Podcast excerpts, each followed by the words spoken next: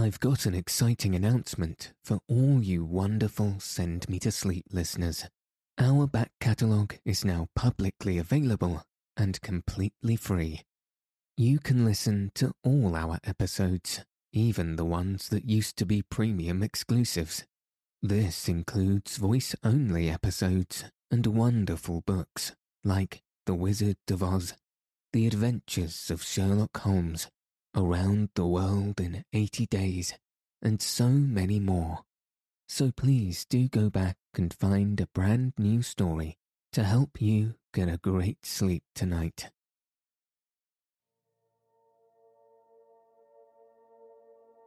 Good evening. Welcome to Send Me to Sleep, the world's sleepiest podcast. I'm your host, Andrew. I'm here to help calm your mind and send you into a peaceful night's sleep. Tonight, I'll be reading the final chapters of The War of the Worlds by H.G. Wells. Just a reminder that this particular story does contain themes of death and may be unpleasant to some listeners, so make sure you're comfortable with that before you continue listening. So let your eyes fall heavy and your breath soften as we settle in for a peaceful night's sleep.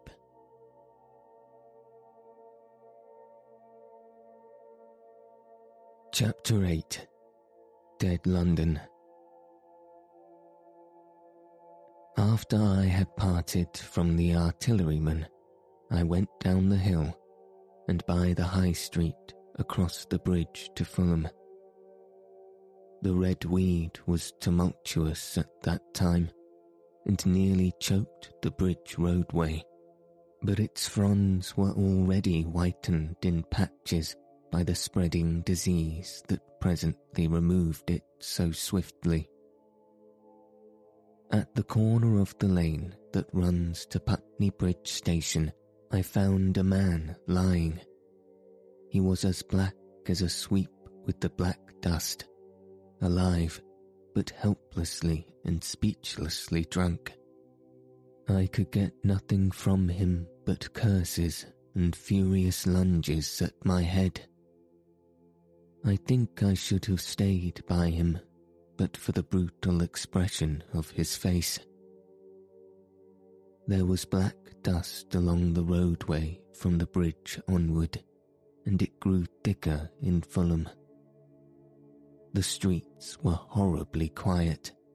I got food, sour, hard and mouldy, but quite eatable, and in a baker's shop here. Some way towards Walham Green, the streets became clear of powder, and I passed a white terrace of houses on fire. The noise of the burning was an absolute relief. Going on towards Brompton, the streets were quiet again. Here I came once more upon the black powder in the streets and upon dead bodies. I saw together about a dozen in the length of the Fulham Road. They had been dead many days, so that I hurried quickly past them. The black powder covered them over and softened their outlines. One or two had been disturbed by dogs. Where there was no black powder, it was curiously like a Sunday in the city with the closed shops, the houses locked up, and the blinds drawn, the desertion and the stillness. In some places, plunderers had been at work, but rarely at other than the provision and wine shops. A jeweller's window had been broken open in one place, but apparently the thief had been disturbed and a number of gold chains and watches lay scattered on the pavement. I did not trouble to touch them. Farther on was a tattered woman in a heap on a doorstep. The hand that hung over her knee was gashed and bled down her rusty brown dress, and a smashed magnum of champagne formed a pool across the pavement. She seemed asleep, but she was dead. The farther I penetrated into London, the profounder grew the stillness. But it was not so much the stillness of death, it was the stillness of suspense, of expectation. At any time, the destruction that had already singed the northwestern borders of the metropolis and had annihilated Ealing and Kilburn might strike among these houses and leave them smoking ruins. It was a city condemned and derelict. In South Kensington, the streets were clear of dead and of black powder. It was near South Kensington that I first heard the howling. It crept almost imperceptibly upon my senses. It was a sobbing alteration of two notes. Ulla, ulla, ulla, keeping on perpetually. When I passed streets that ran towards it, it grew in volume, and the houses and buildings seemed to deaden and cut it off again. It came in a full tide down Exhibition Road. I stopped staring towards Kensington Gardens, wondering at this strange, remote wailing. It was as if that mighty desert of houses found a voice for its fear and solitude. Ulla, Ulla, Ulla, Ulla, wailed that superhuman note. Great waves of sound sweeping down the broad, sunlit roadway between the tall buildings on each side. I turned northwards, marvelling towards the iron gates of Hyde Park. I had half a mind to break into the Natural History Museum and find my way up to the summits of the towers in order to see across the park. But I decided to keep to the ground where quick hiding was possible, and so went up on Exhibition Road. All the large mansions on each side of the road were empty and still, and my footsteps echoed against the sides of the houses. At the top, near the park gate, I came upon a strange sight a bus overturned and the skeleton of a horse picked clean. I puzzled over this for a time, and then went on to the bridge over the Serpentine. The voice grew stronger and stronger, though I could see nothing above the housetops on the north side of the park, save a haze of smoke to the northwest. Ulla, Ulla, Ulla, Ulla, cried the voice, coming, as it seemed to me, from the district about Regent's Park. The desolate cry worked upon my mind. The mood that had sustained me passed. The wailing took possession of me. I found I was intensely weary, footsore, and now again hungry and thirsty. It was already past noon. Why was I wandering alone in this city of the dead? Why was I alone when all London was lying in state and in its black shroud? I felt intolerably lonely. My mind ran on old friends that I had forgotten for years. I thought of the poison in the chemist's shop, of the liquors the wine merchant stored. I recalled the two sodden creatures of despair who, so far as I knew, shared the city with myself.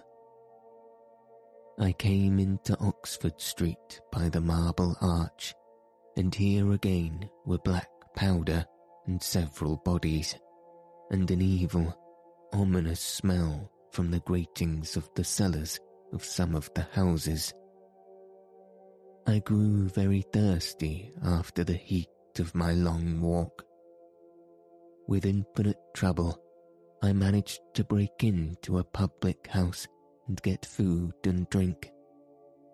I was weary after eating and went into the parlour behind the bar and slept on a black horsehair sofa I found there. I awoke to find the dismal howling still in my ears. Ulla, ulla, ulla, ulla. It was now dusk, and after I had rooted out some biscuits and cheese in the bar, there was a meat safe. It contained nothing but maggots. I wandered on through the silent residential squares to Baker Street. Portman Square is the only one I can name, and so came out at last upon Regent's Park. And as I emerged from the top of Baker Street, I saw far away over the trees in the clearness of the sunset the hood of the Martian giant from which this howling proceeded. It was not terrified I came upon him as if it were a matter of course. I watched him for some time, but he did not move. He appeared to be standing and yelling for no reason that I could discover. I tried to formulate a plan of action. That perpetual sound of ula, ula, ula, ula confused my mind. Perhaps I was too tired to be very fearful. Certainly I was more curious to know the reason of this monotonous crying. I turned back away from the park and struck into Park Road, intending to skirt the park, went along under the shelter of the terraces and got a view of this stationary, howling Martian. A couple of hundred yards out of Baker Street, I heard a yelping chorus and saw first a dog with a piece of putrescent red meat in his jaws coming headlong towards me, and then a pack of starving mongrels in pursuit of him. He made a wide curve to avoid me, as though he feared I might prove a fresh competitor. As the yelping died away down the silent road, the wailing sound of Ulla Ulla, Ulla Ulla reasserted itself. I came upon the wrecked handling machine halfway to St. John's Wood Station at first I thought a house had fallen across the road. It was only as I clambered along the ruins that I saw, with a start, this mechanical Samson lying, with its tentacles bent and smashed and twisted, among the ruins it had made. The forepart was shattered. It seemed as if it had driven blindly straight at the house and had been overwhelmed in its overthrow. It seemed to me then that this might have happened by a handling machine escaping from the guidance of its Martian. I could not clamber among the ruins to see it, and the twilight was now so far advanced that the blood with which its seat was smeared and the gnawed gristle of the Martian that the dogs had left were invisible to me. Wondering still more at all that this I had seen, I pushed on towards Primrose Hill.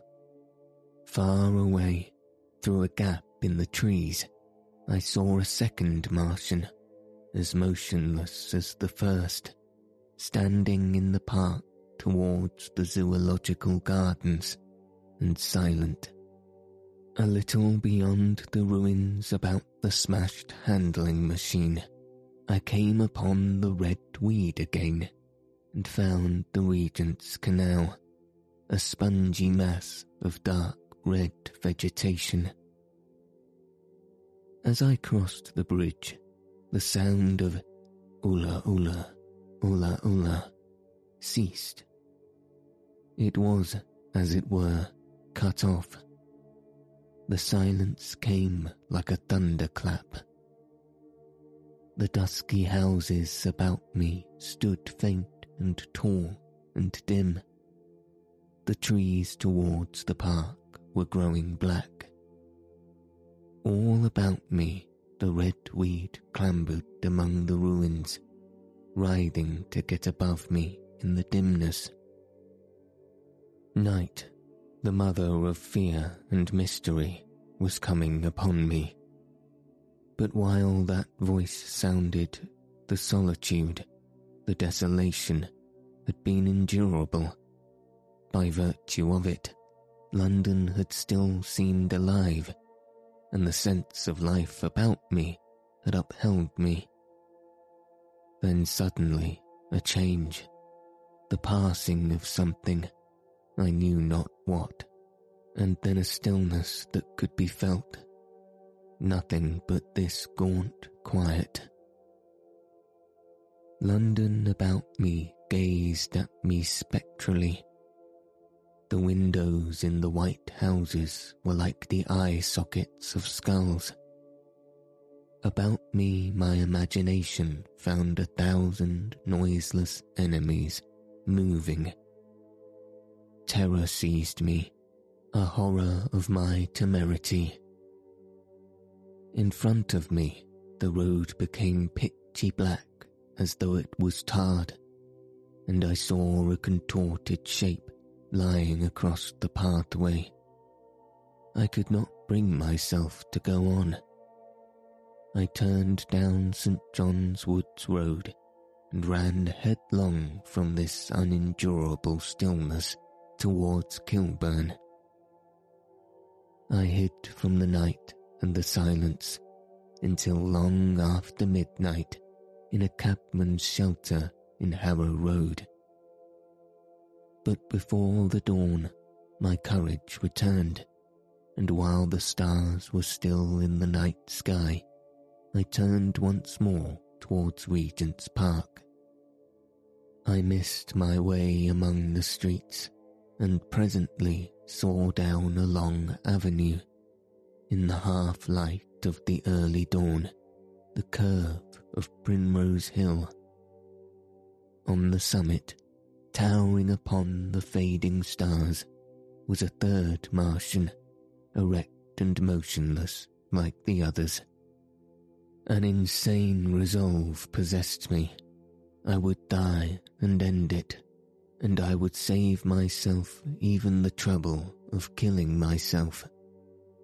I marched recklessly on towards this Titan, and then, as I drew nearer and the light grew, I saw that a multitude of black birds was circling and clustering about the hood, and that my heart gave a bound, and I began running along the road. I hurried through the red weed that choked St. Edmund's Terrace I waded breast high across a torrent of water that was rushing down the road from the waterworks towards Albert Road, and emerged upon the grass before the rising of the sun. Great mounds had been heaped out upon crest of the hill, making a huge redoubt of it. It was the final and largest place the Martians had made, and from behind these heaps there rose a thin smoke against the sky. Against the skyline, an eager dog ran and disappeared. The thought that had flashed into my mind grew real, grew credible. I felt no fear, only a wild, trembling exultation as I ran up the hill towards the motionless monster. Out of the hood hung a lank shred of brown, which the hungry birds pecked and tore at. In another moment, I had scrambled up the earthen rampart and stood upon its crest, and the interior of the redoubt was below me. A mighty space it was, with gigantic machines here and there within it, huge mounds of material and strange shelter places, and scattered about it, some in their overturned war machines, some in the now rigid handling machines, and a dozen of them, stark and silent and laid in a row, were the Martians, dead, slain by the putrefaction and disease bacteria against which their systems were unprepared, slain as the red weed was being slain, slain after all man's devices had failed by the humblest things that God, in his wisdom, has put upon this earth. For so it had come about, as indeed I and many men might have foreseen, had not terror and disaster blinded our minds. These germs of disease have taken toll of humanity since the beginning of things, taken toll of our pre-human ancestors since life began here. But by virtue of this natural selection of our kind, we have developed resisting power to no germs do we succumb without a struggle, and to many, those that cause putrefaction in dead matter, for instance, our living frames are altogether immune. But there are no bacteria in Mars, and directly these invaders arrived, directly they drank and fed our microscopic allies began to work their overthrow. Already, when I watched them, they were irrevocably doomed, dying and rotting, even as they went to and fro. It was inevitable. By the toll of a billion deaths, man has bought his birthright of the earth and it is his against all comers. It would still be his were the Martians ten times as mighty as they are. For neither do men live or die in vain. Here and there they were scattered, nearly fifty altogether, in that great gulf they had made, overtaken by a death that must have seemed to them as incomprehensible as any death could be. To me also at that time this death was incomprehensible. All I knew was that these things had been alive and so terrible to men were now dead. For a moment I believed that the destruction of the Sennacherib had been repeated, that God had repented that the angel of death had slain them in the night.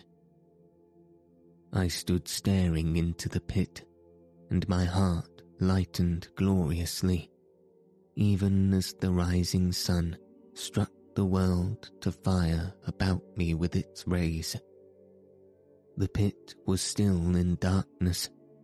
The mighty engines, so great and wonderful in their power and complexity, so unearthly in their torturous forms, rose weird and vague and strange out of the shadows towards the light. The multitude of dogs I could hear fought over the bodies that lay darkly in the depth of the pit, far below me.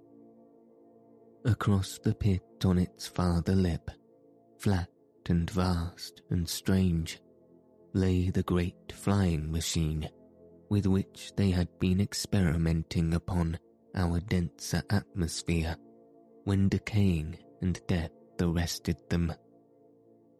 Death had come not a day too soon. At the sound of a cawing overhead, I looked up at the huge fighting machine that would fight no more forever. At the tattered red shreds of flesh that dripped down upon the overturned seats on the summit of Primrose Hill.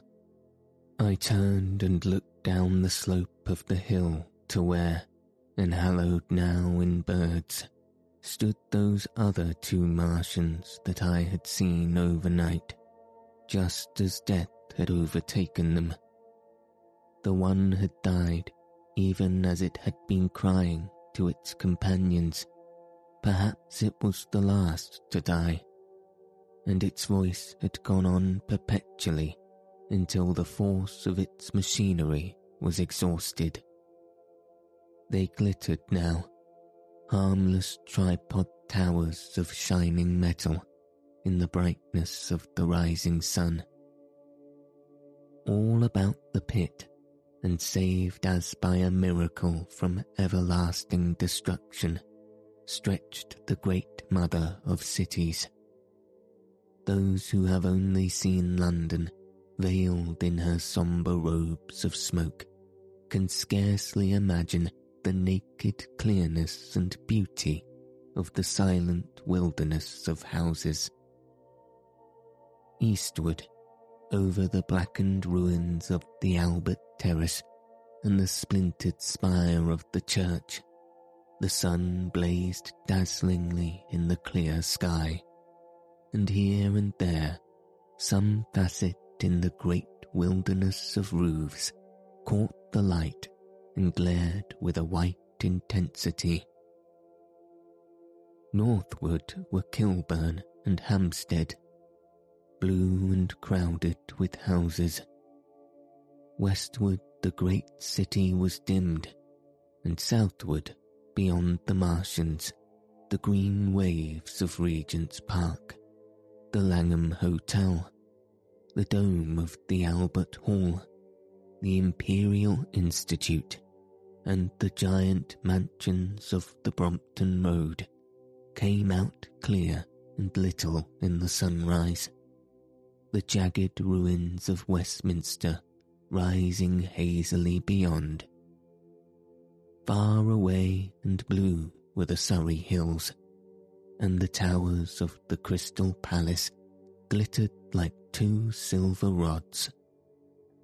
The dome of St. Paul's was dark against the sunrise, and injured, I saw for the first time, by a huge gaping cavity on its western side.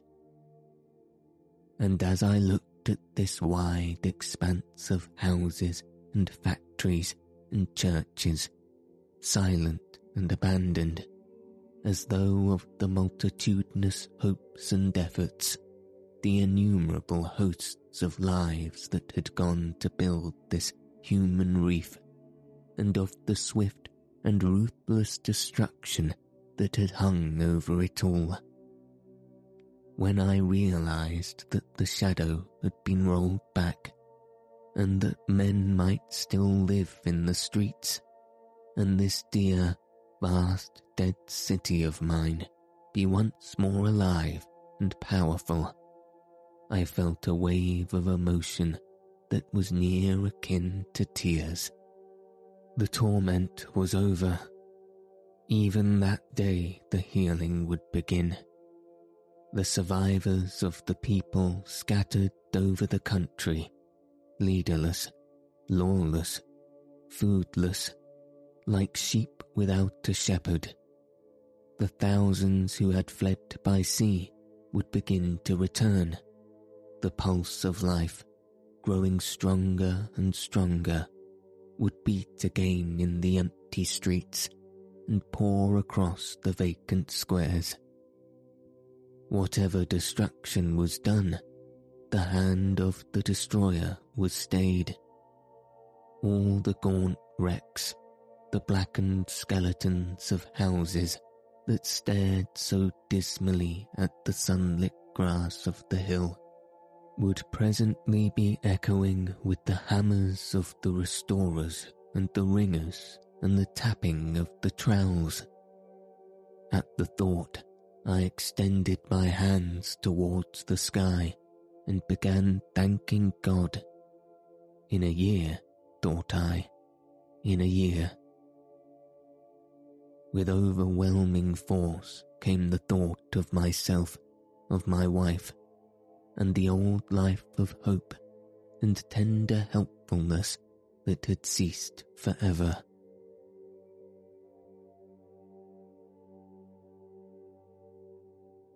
9. Wreckage. And now comes the strangest thing in my story, yet, perhaps, it is not altogether strange. I remember clearly and coldly and vividly all that I did that day until the time came that I stood, weeping and praising God, upon the summit of Primrose Hill and then I forget. Of the next three days, I know nothing. I have learned since that, so far from my being the first discoverer of the Martian overthrow, several such wanderers as myself had already discovered this on the previous night. One man, the first, had gone to St. Martin le Grand and, while I sheltered in the cabman's hut, had contrived to telegraph to Paris. Thence the joyful news had flashed all over the world. A thousand cities, chilled by the ghastly apprehension, suddenly flashed into frantic illumination. They knew of it in Dublin, Edinburgh, Manchester, Birmingham, at the time when I stood upon the verge of the pit. Already men, weeping with joy, as I have heard, shouting and staying their work to shake hands and shout, were making up trains, even as near as Crewe, to descend upon London. The church bells that had ceased a fortnight since suddenly caught the news until all England was bell ringing. Men on cycles, lean faced, unkept, scorched along every country lane, shouting of unhoped deliverance, shouting to gaunt, staring figures of despair. And for the food, across the Channel, across the Irish Sea, across the Atlantic, corn, bread, and meat were tearing to our relief. All the shipping in the world seemed going Londonward in those days. But of all this I have no memory. I drifted, a demented man. I found myself in a house of kindly people who had found me on the third day, wandering, weeping, and raving through the streets of St. John's Wood. They have told me since that I was singing some insane doggerel about the last man left alive, hurrah, the last man left alive. Troubled as they were with their own affairs, these people, whose name, much as I would like to express my gratitude to them, I may not even give here, nevertheless cumbered themselves with me, sheltered me, and protected me for myself. Apparently they had learned something of my story from me during the days of my lapse. Very gently, when my mind was assured again, did they break to me what they had learned of the fate of Leatherhead. Two days after, I was imprisoned, it had been destroyed, with every soul in it, by a Martian. He had swept it out of existence, as it seemed, without any provocation, as a boy might crush an ant hill, in the mere what-notness of power. I was a lonely man, and they were very kind to me. I was a lonely man and a sad one, and they bore with me. I remained with them four days after my recovery. All that time I felt a vague, a growing craving to look once more on whatever remained of the little life that seemed so happy and bright in my past. It was a mere hopeless desire to feast upon my misery. They dissuaded me. They did all they could to divert me from this morbidity. But at last I could resist the impulse no longer, and, promising faithfully to return to them, and parting, as I will confess, from these four-day friends with tears, I went out again into the streets that had lately been so dark and strange and empty. Already they were busy with returning people. In places even there were shops open, and I saw a drinking fountain running with water. I remember how mockingly bright the day seemed as I went back on my melancholy pilgrimage to the little house at Woking. How busy the streets and vivid the moving life about me was. So many people were abroad everywhere, busied in a thousand activities, that it seemed incredible that any great proportion of the population could have been slain. But then I noticed how yellow were the skins of the people I met, how shaggy the hair of the men, how large and bright their eyes, and that every other man still wore his dirty rags. Their faces seemed all with one of two expressions a leaping exultation and energy, or a grim resolution. Save for the expression of the faces, London seemed a city of tramps. The vestries were indiscriminately distributing bread sent us by the French government. The ribs of the few horses showed dismally. Haggard special constables with white badges stood at the corners of every street. I saw little of the mischief wrought by the Martians until I reached Wellington Street, and there I saw the redweed clambering over the buttresses of Waterloo Bridge. At the corner of the bridge, too, I saw one of the common contrasts of that grotesque time, a sheet of paper flaunting against a thicket of the redweed transfixed by a stick that kept it in place. It was the placard of the first newspaper to resume publication, the Daily Mail. I bought a copy for a blackened shilling I found in my pocket. Most of it was blank, but the solitary compositor who did the thing had amused himself by making a grotesque scheme of advertisement stereo on the back page. The matter he printed was emotional. The news organization had not yet found its way back. I learned nothing fresh, except that already in one week the examination of the Martian mechanisms had held astonishing results.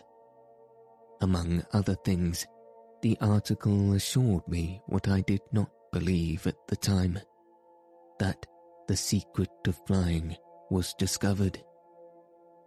At Waterloo, I found the free trains that were taking people to their homes. The first rush was already over. There were few people in the train, and I was in no mood for casual conversation. I got a compartment to myself and sat with folded arms, looking greyly at the sunlit devastation that flowed past the windows. And just outside the terminus, the train jolted over temporary rails, and on either side of the railway, the houses were blackened ruins.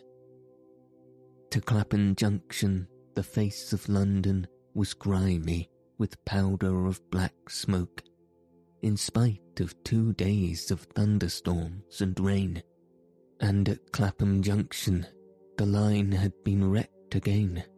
There were hundreds of out of work clerics and shopmen working side by side with the customary navies and were jolted over a hasty relaying. All down the line from there, the aspect of the country was gaunt and unfamiliar. Wimbledon particularly had suffered. Walton, by virtue of its unburned pine wood, seemed the least hurt of any place along the line. The Wandle, the Mole, every little stream was a heaping mass of red weed, its appearance between butcher's meat and pickled cabbage. The Surrey pine wood were too dry, however, for the festoons of the red climber. Beyond Wimbledon, within sight of the line, in certain nursery grounds, were the heaped masses of earth about the sixth cylinder a number of people were standing about it, and some sappers were busy in the midst of it. Over it flaunted a Union Jack, flapping cheerfully in the morning breeze. The nursery grounds were everywhere crimson with the weed, a wide expanse of livid colour cut with purple shadows, and very painful to the eye one's gaze went with infinite relief from the scorched greys and sudden reds of the foreground to the blue-green softness of the eastward hills.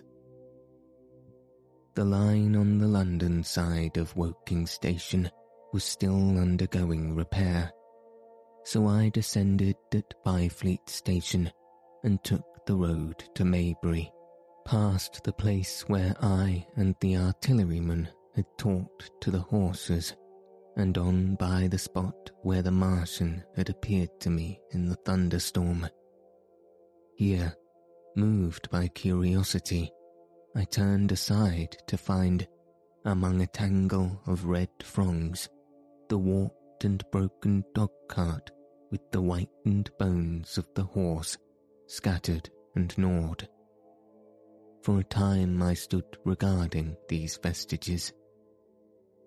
Then I returned through the pine wood, neck high with red weed here and there, to find the landlord of the spotted dog had already found burial, and so came home past the cottage arms. A man standing at the open cottage door greeted me by name as I passed. I looked at my house with a quick flash of hope that faded immediately. The door had been forced. It was unfast and was opening slowly as I approached. It slammed again. The curtains of my study fluttered out of the open window from which I and the artilleryman had watched the dawn. No one had closed it since. The smashed bushes were just as I had left them nearly four weeks ago. I stumbled into the hall, and the house felt empty. The stair carpet was ruffled and discoloured where I had crouched, soaked to the skin from the thunderstorm the night of the catastrophe. Our muddy footsteps I saw still went up the stairs. I followed them to the study and found lying on my writing table still, with the selenite paper weight upon it, the sheet of work I had left on the afternoon of the opening of the cylinder. For a space I stood reading over my abandoned arguments. It was a paper on the probable development of moral ideas with the development of the civilizing process. And the last sentence was the opening of a prophecy. In about 200 years, I had written, we may expect. The sentence had ended abruptly. I remembered my inability to fix my mind that morning, scarcely a month gone by, and how I had broken off to get my daily chronicle from the newsboy. I remember how I went down to the garden gate as he came along, and how I had listened to his odd story of men from Mars. I came down and went into the dining room. There were the mutton and the bread, both far gone now in decay, and a beer bottle overturned, just as I and the artilleryman had left them. My home was desolate. I perceived the folly of the faint hope I had cherished so long, and then a strange thing occurred. It is no use, said a voice. The house is deserted. No one has been here these ten days. Do not stay here to torment yourself. No one escaped but you. I was startled. Had I spoken my thought aloud? I turned, and the French window was open behind me. I made a step to it and stood looking out. And there, amazed and afraid, even as I stood amazed and afraid, were my cousin and my wife. My wife, white and tearless. She gave a faint cry.